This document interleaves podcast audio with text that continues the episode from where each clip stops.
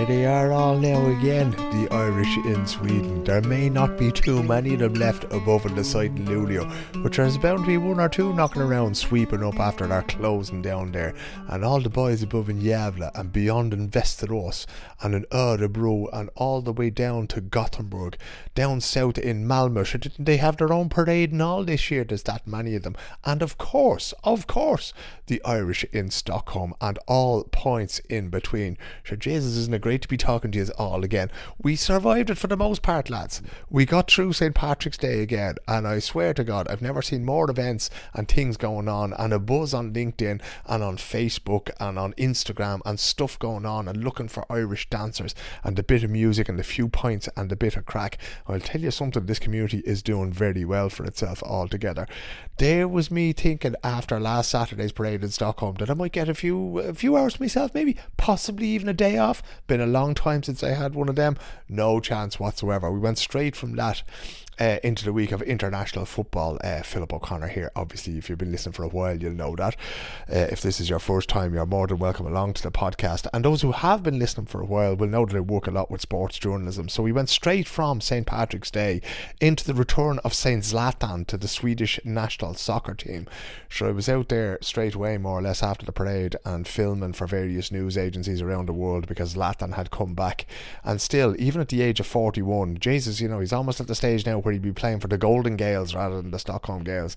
But uh, he was up here in Stockholm and I was out there working. And then the, the game there was on Friday night. They played at the Friends Arena, lost 3 0 to Belgium. Saturday, I ended up commentating on two winter triathlons. Sunday, I ended up spending eight hours commentating on uh, Zander fishing from Netherlands. Lads, you do want for a few bob. That's how it is in this sports business. And if you want to help out in the podcast business, Our Man in Stockholm uh, is on Patreon. Patreon.com forward slash Our Man in Stockholm if you want to contribute to the upkeep of the podcast. Do you know what? We haven't given out the Swish number in a few weeks. We'll do that. If you want to use Swish, if you don't fancy getting tied up every month and thrown in a fiver, not much money. It costs you more to have a coffee and a bit of cake in Espresso House. But if you don't fancy that, that's grand. One two three two four two four one six six. Get into your Swish app on your phone there. One two three two four two four one six six, and that will go straight into the system. And my lovely accountant Julia at My Business Controller has it all set up there so that all the taxes are paid and the VAT is taken off. And I won't go to prison for tax avoidance if you use that Swish number one two three two four two four one six six. Uh, our proud sponsors, as always, our good friends down in Veerstrom's Pub. You will have heard Martin Hessian last week and seen him on the YouTube uh, video that we did from the St. Patrick's Day, the voices of the Irish community around the St. Patrick's Day parade. Martin has sponsored this podcast almost from the very beginning, from the opening episodes there. He's been very generous. If you would like to get involved, and the more the merrier to get involved because it's taken more and more time to put these things, please do get in touch. I'm going to be reaching out to a lot of the Irish businesses and Irish owned businesses now over the next while because uh, I have to get around to making this sustainable. It is now. Let me see. Jesus, it's almost 10 o'clock on a Sunday night where I'm sitting here putting this together for you. And I was thinking to myself, will I take a handy? Will I do it Monday morning? Will I? Will I, you know, maybe maybe it'll do if it comes out on Tuesday. And I just I can't let this down, boys and girls. I know there's a few people out there who love to get this. Claire King is famous for downloading at the moment. It comes out at seven o'clock on a Monday morning. I don't know if she listens to it straight away, but I know she does often be in touch if she has any feedback fairly early on Monday morning. And I'm afraid of my life of Kevin Carroll going back to everybody in Newry and the surrounding areas and blackening my good name that I built up over the years by telling people that I didn't have a podcast ready for him on Monday morning, and me after giving it to him for the last year or so. So, um, yeah, if you can help out at all in terms of sponsorship or that kind of thing, I would be absolutely delighted. I hope you enjoyed the podcast last week. We tried to do something a little bit different. So, myself and behind the camera was my daughter Freya Lance O'Connor. She was the one doing the whole GoPro thing, following me around at the parade. I thought she did a great job, lads. She framed everything lovely, and we stopped and we talked to loads of people, including St. Patrick himself. Uh, we talked to the ambassador Austin Gormley, who you may have heard was saying that he's going to be moving on. He's got a great new job in South Africa uh, it'll be a great loss to our community. We've had some brilliant, brilliant diplomats uh, in recent years, and none have been better than Austin Gormley. He has been absolutely brilliant for us as a community, gotten behind us, brought us all together, sat us down, and almost insisted we work together, and it's been absolutely fantastic. If you see where the parades and where everything was, etc., when he got here compared to where it is now, and he got here in the middle of a pandemic, I just think he's done magnificent work altogether. And I know behind the scenes, and certainly with the Irish Chamber of Commerce, also very good sponsors and generous sponsors of this podcast and the work that I do. Uh, he's done fantastic work altogether. That's not to say that his replacement is going to do any less well. I have an idea of who it is, but he's set a very, very high bar for that person. And you know what? That's where it's supposed to be. We're supposed to have a community that's this vibrant and this active and this supportive of one another. We need sometimes an ambassador to help us and to lead us and to guide us in, the, in that way and to be able to liaise with that person then because they are the representative of our state there. He's done magnificent work altogether, and no doubt you'll be hearing more from him and about him over the next few months as he comes to the end of his tenure. And we'll do a bit of an old exit interview with him where he can reveal all about what's been going on in Ireland House down below there. Um, again, there's a few little bits of housekeeping now that we're talking about the embassy, and I know I did it myself the other day, right? Uh, I am in touch with the embassy about getting passports for my two daughters who were born and raised here, but of course they're Irish citizens because I'm the Ralphla, and they're looking forward to getting their Irish passports. Bit of a process there, but if you're planning on doing that for this summer and travelling anywhere this summer, or if you're planning on going anywhere yourself, check the passport now, lads, right? They're really, really quick at the moment. Uh, they're doing great work altogether. You have a passport card now, a credit card sized passport that we can use to travel within the EU and the Schengen area. And it's a brilliant thing altogether. But if you leave it to the last minute, it may cause you a few problems. And there's one or two of you out there that I know will be familiar with this, where you're standing there the night before, you're supposed to go to Arlanda or Sturup or whatever the airport is in Gothenburg. It's so long since I've been there, I can't remember what it's called. Landvetter, wasn't it? Landvetter. Uh, you think you're going there, and then all of a sudden you look at the passport and go, Jesus, that went out last Christmas or that at the end that was the end of January that was gone right? Don't do that stress. Don't do the thing of trying to get an emergency passport and that kind of thing because it'll just turn your hair grey. Our wonderful staff at the embassy both in Stockholm and to Copenhagen of course they'll do their best to assist you but there are a few hopeless cases lads me among them. So uh, try to get out there. So uh, when you're done listening to this podcast and when you're done signing up for patreon.com forward slash Our Man in Stockholm or swishing a few bob to the number I gave you earlier go check the expiry date on the passport right? And it's all always the case that um, I have to input it every time I'm going anywhere in the world. You know, when you're checking into your flight now, if you're going to America or even if you're going to Dublin, you have to put in your passport number and you usually have to register the date of expiry as well. I still can't remember if mine is 2025 or 2026, but I did put a note in the old calendar to ensure that I get it in time. We will try to get Doreen Burke from the embassy on uh, in the near future now because the tourist season co- is coming up, more of which anon. And we'll ask Doreen just to go through a little bit of the process and the alternatives that are open both to us and to the second generation, our children living here in Sweden. Right, this week is on the subject of tourism because uh, recently there, just before St. Patrick's Day, I took a wee trip down below to Copenhagen.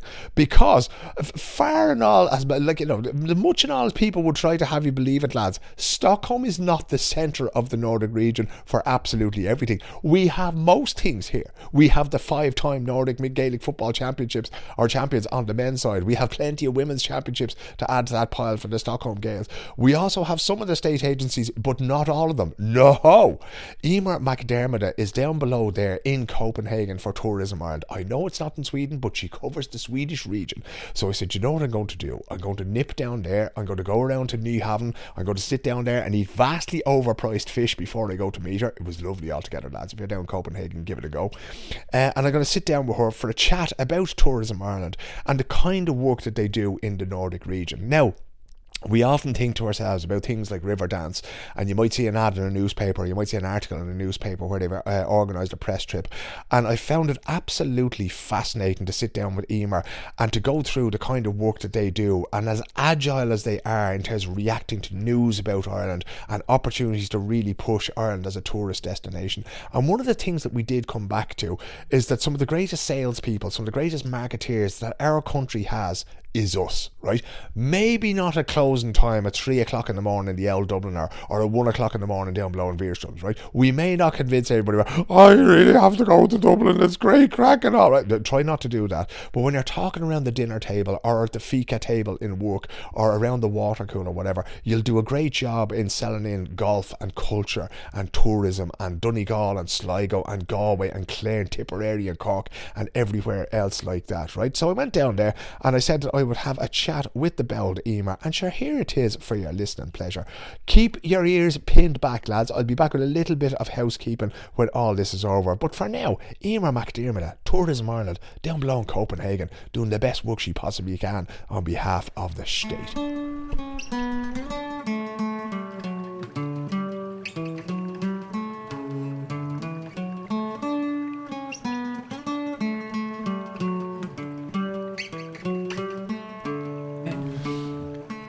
Let's start. We're on our, on our well, the, the podcast is on tour. You live here. Tell us where we are at the moment.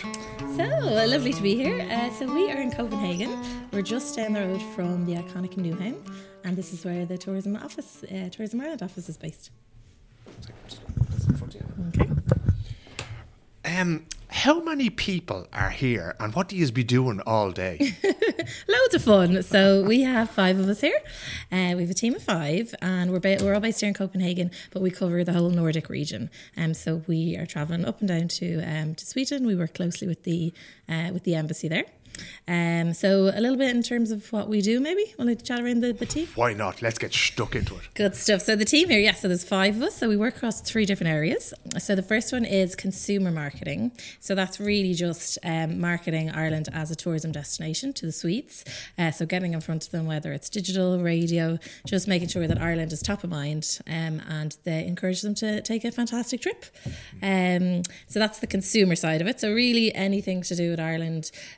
We want to build on the buzz that that that is there. So, for example, our lovely Banshees of Inisherin, uh, we will be doing a campaign around that. We've got behind the and behind the scenes with Colin and Brendan. So really just promoting any opportunity that we can to uh, to get Ireland on on the mind of the Swedes.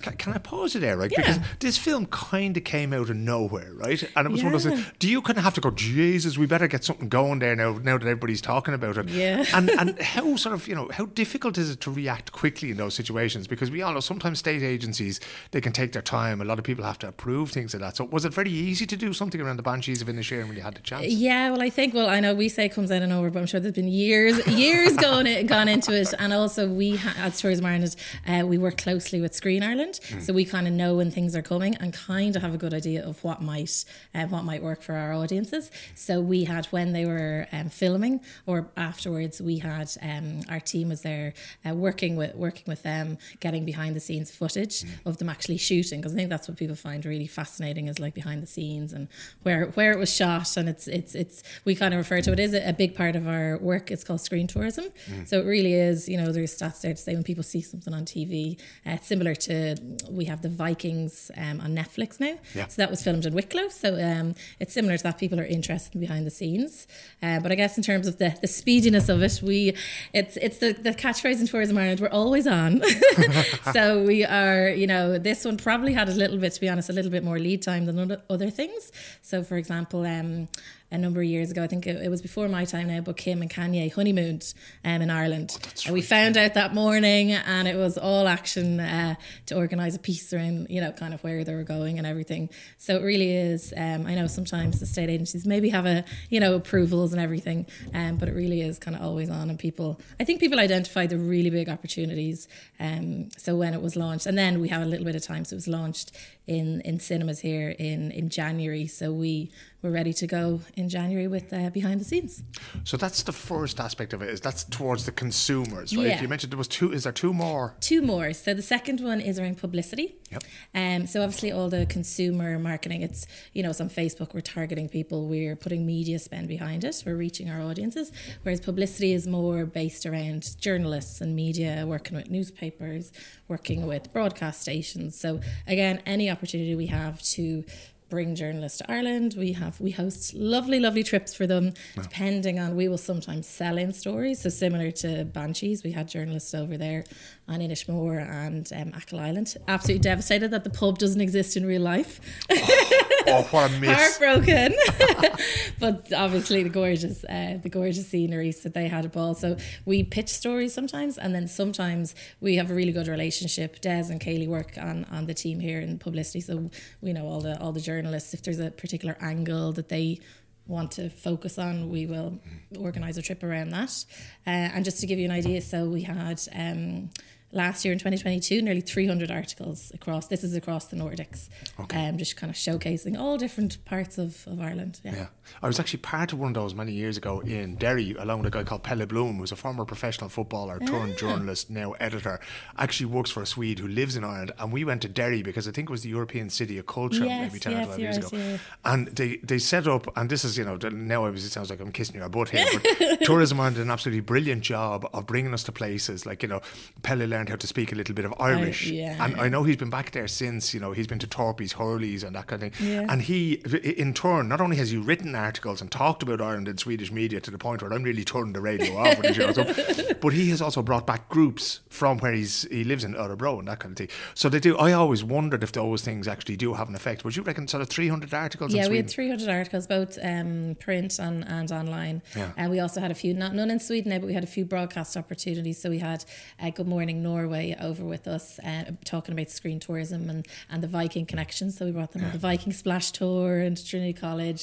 Um, and that's massive. That's a million people every morning in, in Norway. Yeah, yeah. So these things really, really work. And it's, it's really about the relationships and getting what we find is once you get them over, they're mad to come back. So we have people who were visiting last year and then this year they're like, oh, we want to take this angle or we'd love to visit here. So once we get them over, it's a really, you know yourself, it's an easy sell. They've Uh, loads of so they oil love money there as well in Yeah. Stavanger and in Bergen and all that kind of Yeah, you want to be getting them in there. Yeah. What was the third sort of? uh, So the third of the area then is what we call kind of the trade or the business partnerships. So Marit heads up, up that area, and that's really working with people on the ground here. So working with tour operators um, who do maybe a, a seven day trip around Ireland, making sure a that they're doing trips in Ireland. So we'll be chatting to them, you know, helping them where we can, and also helping. So if they do have a trip, that we help the marketing of it. Um, so part of that business partnership as well is with airlines. So obviously access is very important um, for our island. So it's working with airlines promoting their route. So from Sweden we have um, from Stockholm and Gothenburg. So working with working with the airlines to just you know again give as much of a push as possible. Uh, and then another area, and I know we've spoken about it in the last few weeks. So we bring Irish um, industry over. So we had um, 22 Island of Ireland industry over. So everything from hotels to um, experiences. We had them over for a workshop uh, two weeks ago, and then we bring 50 tour operators from around the Nordics to meet with them, and you know just make make connections and make um, business. How did that event go? Because I know you were really busy with that, right? And y- you never know until you actually put the people in the room what's going to happen. Because certain things with tourism, right, it's very difficult because it's a hotel, it's a restaurant. You're going to see this, you're going to eat this. And there's only so many ways that you can present that. And we've been doing that for God knows how many years here. Was there any sort of wow moments in that? Is there anything we're doing new? For instance, like the Wild Atlantic Way, when, when that became a thing, is there anything new going on like that now? Uh, well, I guess so. The industry come over; they're amazing at, at their jobs and um, really just selling the the experience you get on the ground. I know already we've got feedback that some of them are coming over on fam trips just because it's there's nothing like experiencing it. Like you mentioned in Derry, there's nothing like experiencing it yourself. So we'll have tour operators going over, experiencing it on the ground. Um, so yeah, we had at the workshop and we did it with Visit Britain as well because a lot of the tour operators will be doing tours to Britain and tours to, to the island of Ireland. Um, so it made sense for the operators to to come and, and, and meet with everyone. in terms of new things, so uh, you mentioned the Wild Atlantic Way, which has been a massive success for us, and also one in development is Ireland Ireland's Hidden Heartlands. Um, so that's kind of one around, around the lakes and the beauty and the nature of it. So that's kind of one that's starting as as Wild Atlantic Way did start uh, a number of years ago. I'm sure that's something that's very appealing. Um, you know, th- these are people in Denmark, Sweden, Norway who like to spend their time outdoors. Yeah. They're happy to go walking in the rain. I don't know what's wrong with them, but they'll walk around in the rain all day. Uh, do you find that they're a very sort of receptive audience for that kind of idea? Yeah, definitely. I think even even trips to Dublin, like the they want a little bit of active, you know, either as walking or hiking. Um, I think I think the Nordic consumer was always into it, but I think after COVID as well, I think it's kind of more wider trend that people want to a little bit of outdoor, away from people, uh, walking, hiking. We call we call it the lingo we have is soft adventure. So Soft soft adventure, adventure. So maybe some kayaking, a little walk, a little hike, but we call it soft. So it's not hardcore Yeah. hardcore, but it's soft adventure. So uh, I always have a little bit of a mix of soft adventure into into the itinerary. Fantastic idea. if we look at the, the, the numbers, right? Yeah. How many? How important is this market to Tourism Ireland, right? Because when I was about sixteen, I worked in Jury's Hotel in Balls Bridge, which is uh, it was one of the posher hotels in town at the time. And then it was literally we are so dependent on the Americans. Like everybody come back here, and I'm Irish, of course you are, chief. Get in there and give us your money, kind of thing. You know, um, is is the Nordic market something that is of you know of a serious importance? Is it seen as just nice to have and whatever you tend to conjure up here, we're delighted with it? How is it sort of strategically for you? Yeah, so it's in terms of tourism Ireland, it's the seventh, the joint seventh largest market. So it is. It's not up with the. Obviously you're making it sound very big, Emer. yes, joint seventh. Uh, so we had just given it in 2019, because obviously the last few years have been a, a little bit tricky. But in 2019 we had 256,000 visitors from across the Nordics. So we had about 80,000 from Sweden. So uh, in terms of our priorities, Denmark and Sweden, we would have the, the biggest um, visitor numbers from. Yeah. Uh, and they it was the equivalent of 116 million um, euro um, value they brought. So they are a, a big player, I guess, in terms of the strategy. Um, so Ireland might not be the top of the list for for the Nordics. Like you know, maybe in the states they have a big two week holiday and it's their holiday of the year. Whereas here we might be we're not going we're never going to be the sun holiday but we might be second or third city break which actually so our tourism strategy um, is around regionality and seasonality. So it's getting people outside Dublin and getting them to explore further and also um, at different times of the year. So what the Nordic market really brings for um, for tourism is those off peak seasons. So the Swedes are happy to travel between October and March. Um, we know like there's a festival in Dublin called Tradfest at the end of January. Oh, I know And, well. Mikey yeah. Hanrahan and the boys playing music, yeah. it's a great experience and but again it's off peak so it wouldn't appeal to everyone but we know that Nordic um, a lot of Nordic people go to visit that you know they're happy the weather is not a big turn off over the winter months so they definitely uh, they definitely bring another dimension so all the different markets have have certain I guess USPs but we definitely see um, not so much on the regionality so they love uh, Dublin love city break. So that's part of our role as well. It's like uh, it's like encouraging them to explore a little bit further uh, in terms of regionality. So we have um, in Tourism Ireland we have a twinning partnerships. So every market that we that we are in have has a twin twin I guess region uh, that they give a little bit extra more of a push to and we are the Boyne Valley. So it's really just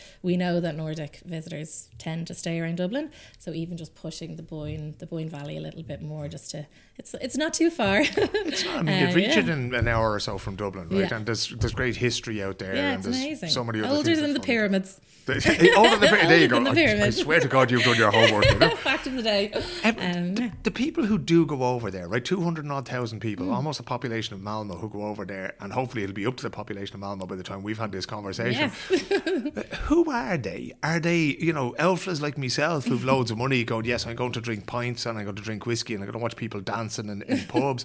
Uh, are they, as you say, the soft adventurers who want to go and, you know, go to Powers Court, Waterfall or whatever? Who, who are they? Do you sort of go down through, you know, the ABC ones or whatever the marketing categories Yeah, are? so we would have. Um, so in 2019, um, the 50 plus was uh, a key market.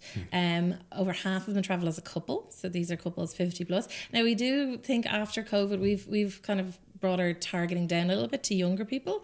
Um, but yes, so it's 50 plus. Uh, again, city breaks. Um, they like the history, the culture, the people, a little bit of soft adventure. Um, and yeah, that's kind of the the the core. So th- they would be city breakers, I guess.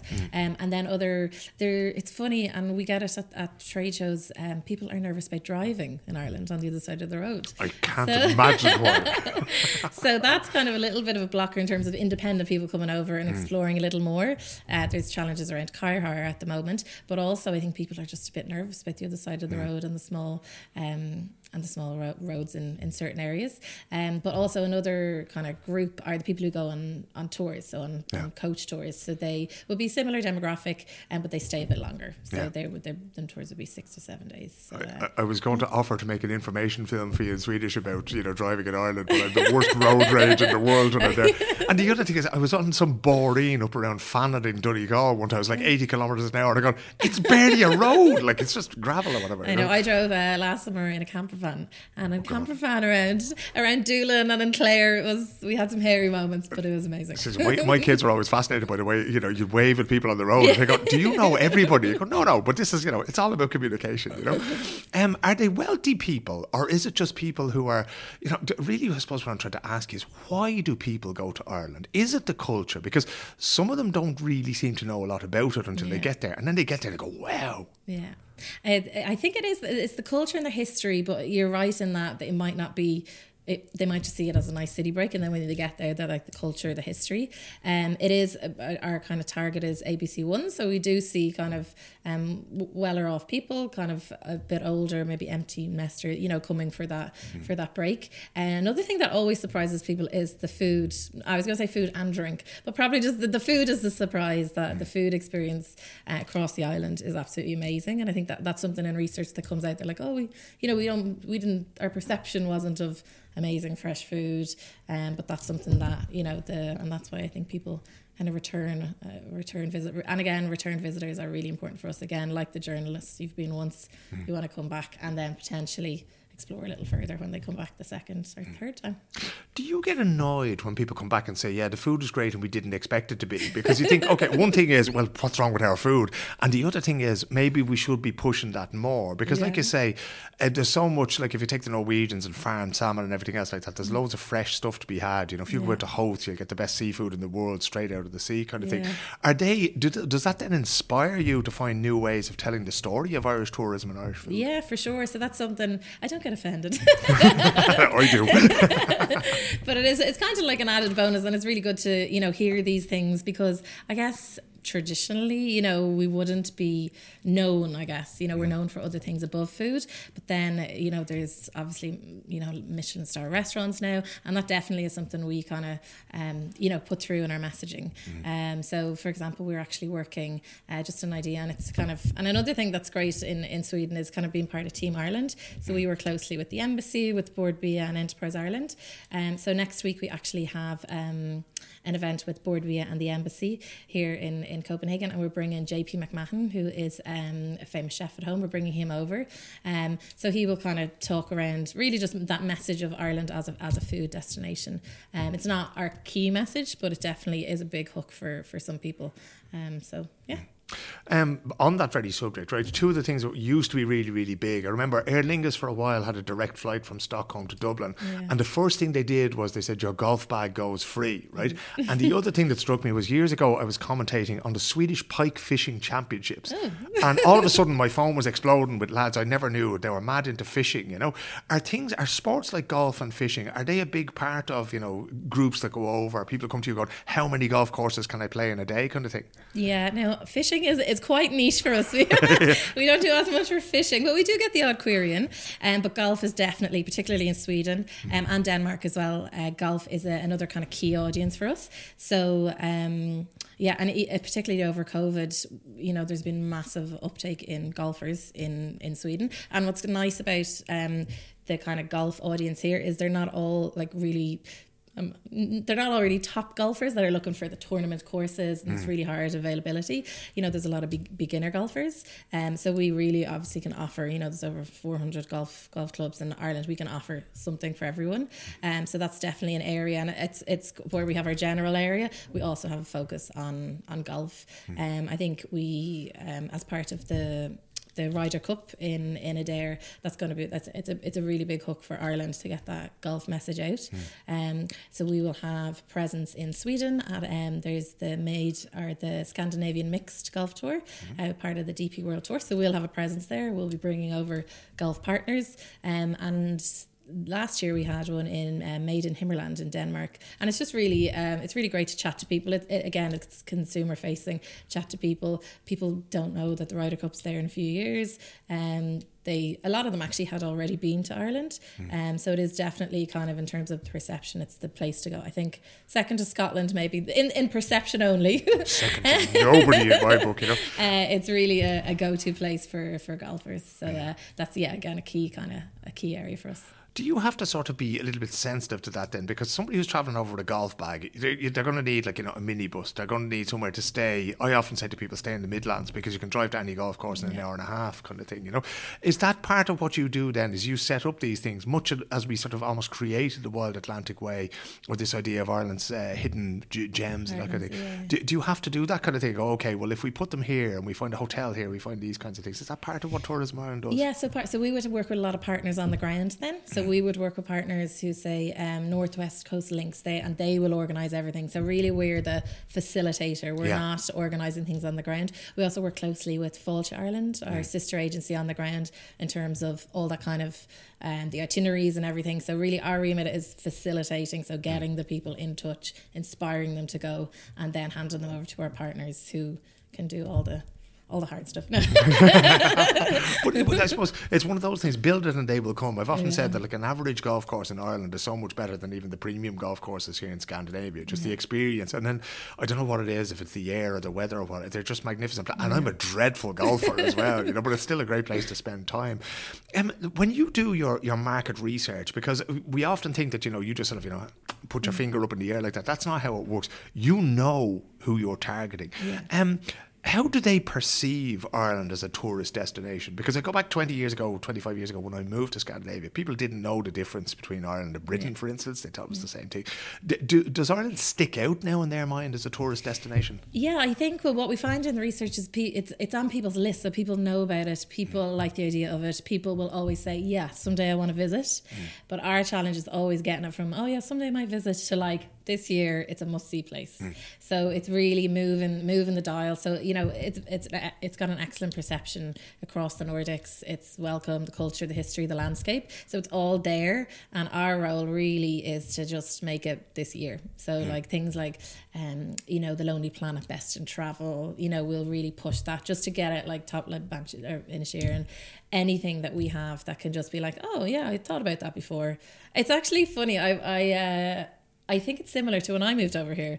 Um, I was like, oh yeah, I'm moving to Copenhagen, and my friends are like, oh, that's somewhere like I know it's so cool, and I, you know, it's been mm. on the list, but now I have an excuse to go because you're here. So I think, like, I think it's similar to that. It's like it's lovely perception. People are big into it, want to go someday, and it's just like, okay, let's let's do this. Let's You've got to find that thing that yeah, makes them that move from thought and like action. it could be like the screen tourism thing. It could be the golf thing. It could be just general, um, you know, the landscapes they might see in awards. It's anything like that that we can really hook onto. And they're like, oh yeah, or I didn't know that, and mm. you know, maybe I'll check this out. Whether it's the food.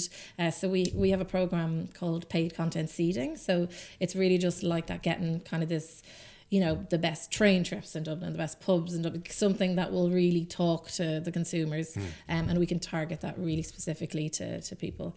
Um, so yeah, it's just kind of focusing on that hook. But overall, I think you know there's no issues in terms of the, the perception. It's just actually booking that flight. Yeah, it's just getting them on the website yeah. and doing that kind of thing. You know, um, how important is it with people like Brendan Gleeson, Saoirse Ronan, Colin Farrell, Bono for all his faults, like because they are people that they go, these are out of Westlife. These these are mm. you know things that they associate with Ireland.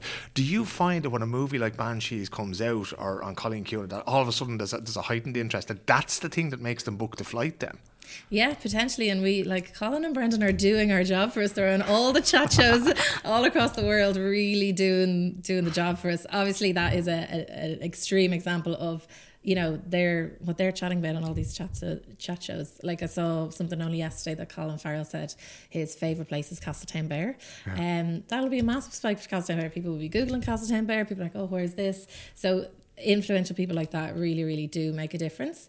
Um, we're actually launching our new campaign next week. It's called Fill Your Heart with Ireland, and it's kind of based around that idea. So it's really, and like I was saying earlier, once people visit, they they will come back. So this is around kind of all around the advocacy piece. So it's around uh, we've got some celebrities. It's around people who visited, what filled their heart with Ireland, um, and locals as well. So we're launching that next week. We're working with Sharon Horgan and Derry Girls, but also we'll be working with people who, you know, Swedes who visited, journalists, being really like, what what filled your heart? Like, is it the landscapes? Is it the people? Is it the culture? Is it the food?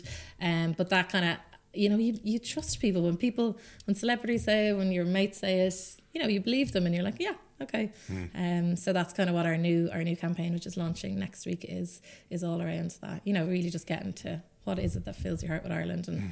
why why should we go? So why should I go and book that ticket? Kind of thing, you know?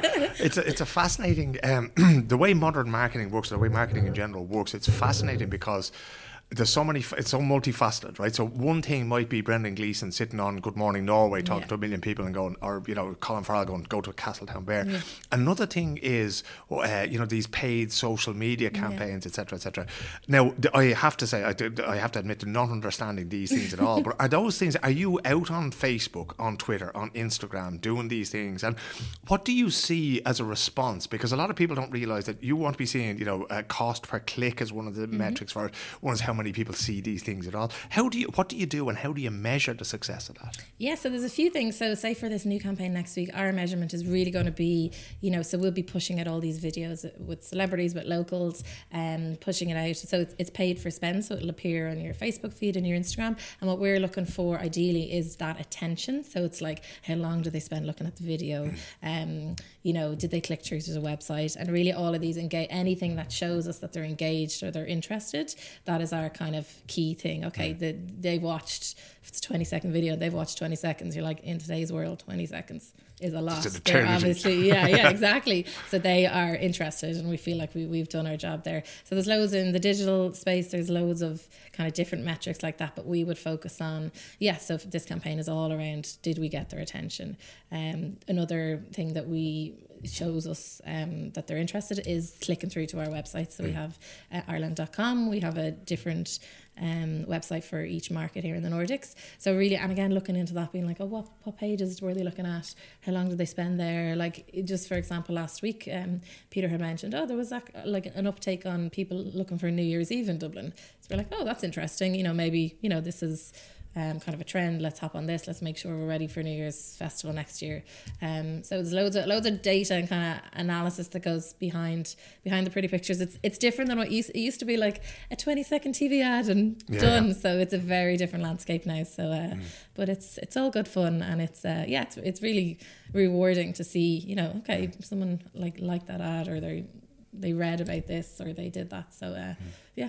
Kind of reminds me of there's a newspaper which will remain nameless above in Stockholm, and they have like it's like a, a stock ticker up on the wall, yeah. and the story that's getting most read is at the top, right? And the idea is everybody's looking at that going, okay, I re- need to read that exactly. I, I, I, need to, and I need to repeat that as being the journalist yeah. kind of thing, you know. Um, is that the level? Do you sort of survey these things in real time, or do you say, do you know what? We put out this campaign on Instagram. I'm not going to look at it now until you know in a week's time when it's over or whatever, or do you actually sit there going, okay, you know, can we adjust this because we talk a lot of the time in marketing about A and B testing. So yeah. you have two things that are slightly the same, and one 20 second video might get better response than other 20 yeah. seconds. Is, is that the level that you have to work at, or are there other heads back in Dublin who are going to do that for you? it's or a team effort. it's a team effort. So, so you don't we, do anything, is what you're saying. so we will be. So we will be. Uh, yeah, we'd be looking at. We have we have a dashboard that shows us in real time who's clicking on what ad, who's looking at this, is this performing, what's the cost per click. So we would be very involved in every every day, every second day. It's just a uh, mild working. sense of panic that goes through every day. Nobody's clicking on this. And God we work with media partners as well. So between us, um, there's yeah. loads of people involved in getting things off the ground. But it is, it's not, unfortunately. Well, not unfortunately, but it's uh, once once the campaign's live, you're only just starting. yeah, yeah, that's where the work begins. Yeah. Um, how important are Irish people themselves in Sweden, Denmark, Norway, Finland for what you do? Because, you know, I've said that, okay, you know, Austin Gormley above in Stockholm, they might call him the ambassador, but we're all the assistants, you know, because we're out there sort of selling it in inverted Exactly. commas as well. Do you find that people come to you and say, yeah, well, you know, I know this guy, I worked with this girl, and they said, you know, you should go to Dublin or Castletownbere. Is that a useful tool for you at A all? hundred percent. So yeah, like you say, like every Irish person in the Nordics is a brand ambassador. Uh, everyone will have experienced someone being like, "Oh, where should I go? What should I do?" And again, back to that advocacy piece. When you say some, when you know someone. Um, or you are familiar with someone and then they recommend somewhere like it means so much more than um, sorry Facebook ads but it means so much more than Of seeing a course, yeah, Facebook yeah. ad uh, so I mean it's key all the work that the um, the embassies do with with the diaspora and really just kind of that team Ireland and team Ireland is everyone every Irish person or of Irish people who um, you know may, might not be Irish but have Irish connections or Irish friends family um, it's absolutely key to, to kind of what we do and it makes our job easier Yeah, well, some of the key people in our communities here in the Nordic region are, you know, Swedes who fell in love with the Dubliners and that Yeah. kind of thing, and they've been great advocates and ambassadors for it, Yeah. you know. Um, just a very quick snapshot. What's the most effective social media for you as we're talking here in this early 2023? Is it still Facebook? Is it Instagram? Is it TikTok? Yeah, so it's a bit so our main kind and where we get our audience as well um, is probably Facebook, Instagram, and uh, YouTube is also good for us for, Is it, yeah? videos. Yeah. yeah, So you'll see uh, some good engagement on YouTube. Uh, TikTok we're testing out. Um, it's obviously a newer platform, uh, a bit of a younger audience. Exactly. We're all over the age of Yeah. 14, so we've no idea what the fuck we're doing that used to be Facebook, so we got to be on these channels and we got to hit them. hundred percent. Like that's the thing, and that, that's also that thing. It's very, very quick and it's very effective if it works, kind of thing. You know, but it's still Facebook, uh, Instagram, and YouTube to, to a little extent, to a certain extent. It sounds to me like this is not something where you sit down at the end of a year, the last December, and you go, okay, for 2023, we're going to do all this, right? Um, where is the growth going to come from in Irish tourism? Can you even predict? You know, you mentioned there about New Year's Eve in Yeah. Dublin. Can you even predict where the growth is going to come from? Or is it that very sort of, you know, reactive thing, listening to what the market wants and then packaging something and presenting it? Yeah, so we can see. Well, there's kind of there's short term trends, and then there's longer term trends. So, uh, for example, we'll sit down at the at the beginning of the year and make make a plan of things we know, take hooks again, like Valentine's Day. Mm. But that, that's a bit like the Mike Tyson thing, though. Everybody has a plan until yeah, they get everyone- punched yeah, in the face. like, exactly. and we'll have a, a, a, a framework. Uh, like Hal- Halloween is a big one for us as well. So Yeah. a big, me- and again that that fits really nicely into the seasonality. So a big message for us last year was that Ireland's the home of Halloween. Nobody knows that, so we go out with that message. Um, so again, fitting into the the regionality or the sorry the seasonality piece off peak, getting people to to visit for for Halloween. Um, opportunities definitely around golf. Um, you know, definitely see kind of a growth there. Um, and again, kind of niche sustainability obviously is is a longer term opportunity for us. Uh, so again, it's working with our partner um, agencies on the ground, making sure we have the hotels, the you know all these kind of what, what works well is like the quirky, the tree houses, the glamping, all that kind of stuff. So that's that's and a ha- that's not a, a short trend that has been coming for a few years. Yeah. So the product on the ground, and then we get to, to promote it. So there there's some things that you know we see coming, and then obviously there's Kim and Kanye arrive. So that, that, there's ruin your life, as you well.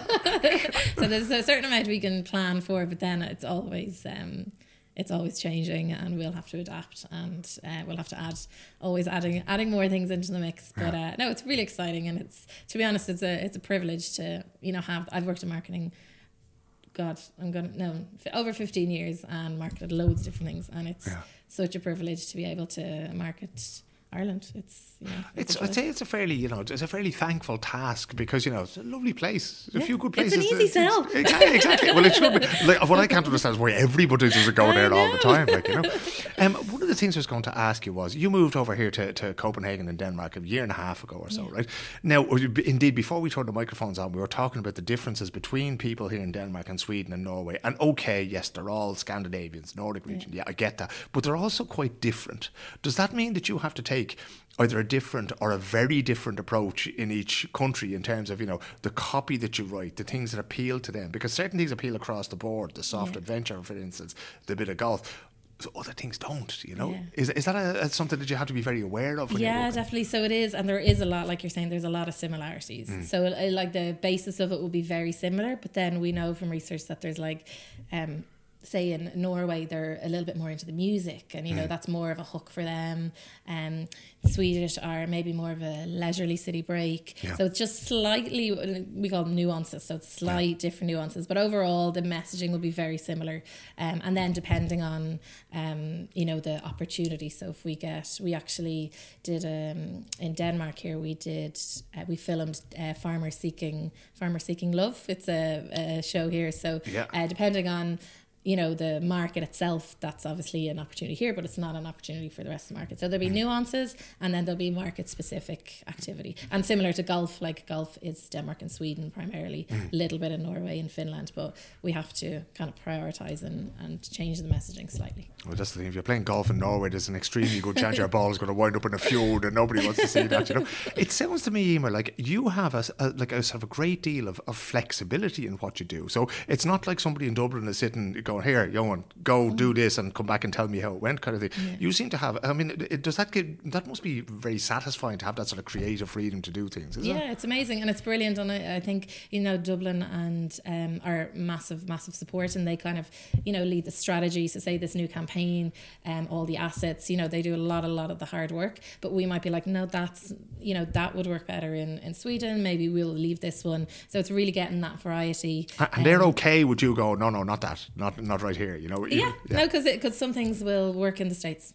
Yeah. you know the, it's very different and we'll be involved. And also there's um on a practical level, like say in, in Norway in particular, we have to be very careful about showing alcohol. There's Mm. kind of nuances like that as well. Um, but no, it's a real it's a real team effort. But we do have um I'm trying to think of an example now. Like um obviously the the Vikings Yeah. show is is really popular here on Netflix. It was filmed in Wicklow, um so that's not going to be as popular in the states. Yeah. So the Viking, we're like, yes, we're going to go for this one because this will work with our market. We're all in on yeah, that. we're all in on this. we perform the best.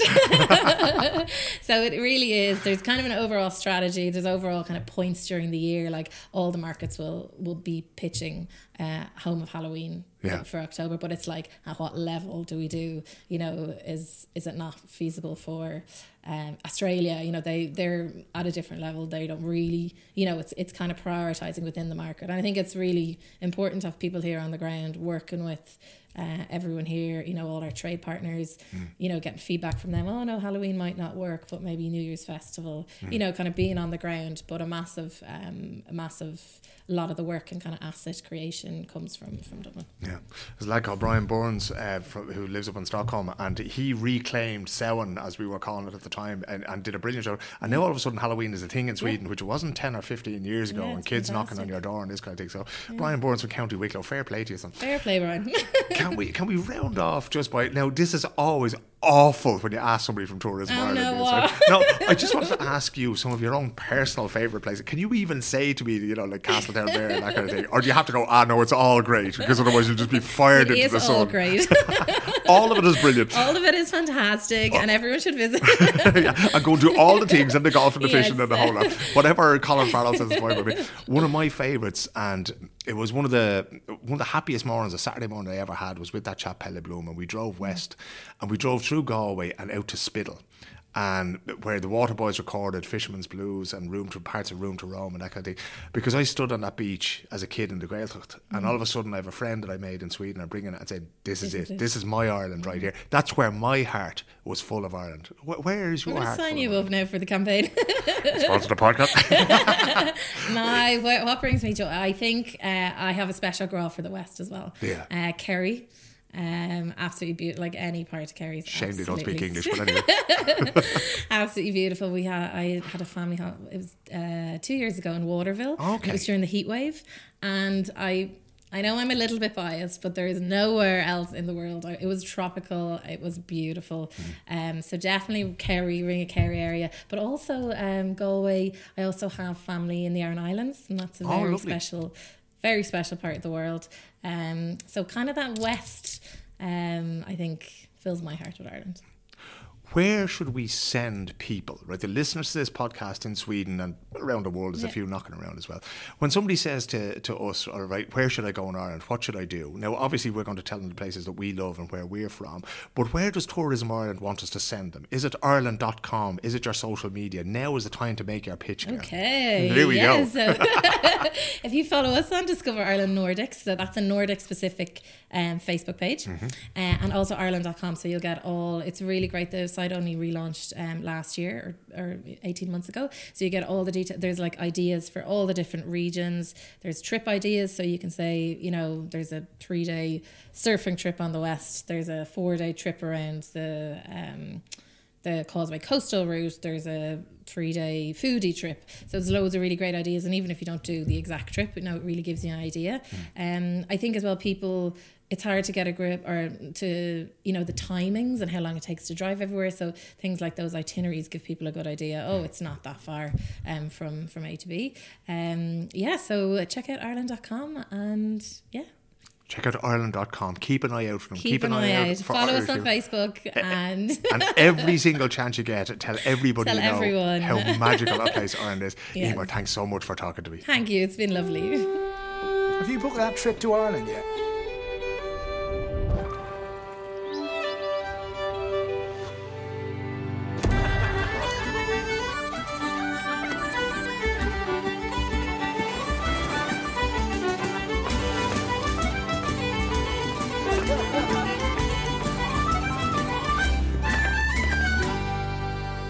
press the green button and visit the island of Ireland. See Ireland.com lads, you just can't go wrong with the Kesh jig. Now, they did drop a couple of notes out. It wouldn't be the way that I like to hear the Bell Brian Burns and Lockie and and uh, and Brian Friel playing it, but it'll do me as soon as you stick the old Kesh jig on. You've got me going. Whatever you want me to do, play that jig, and I shall be right behind you. You'll be like the Pied Piper for the big fella.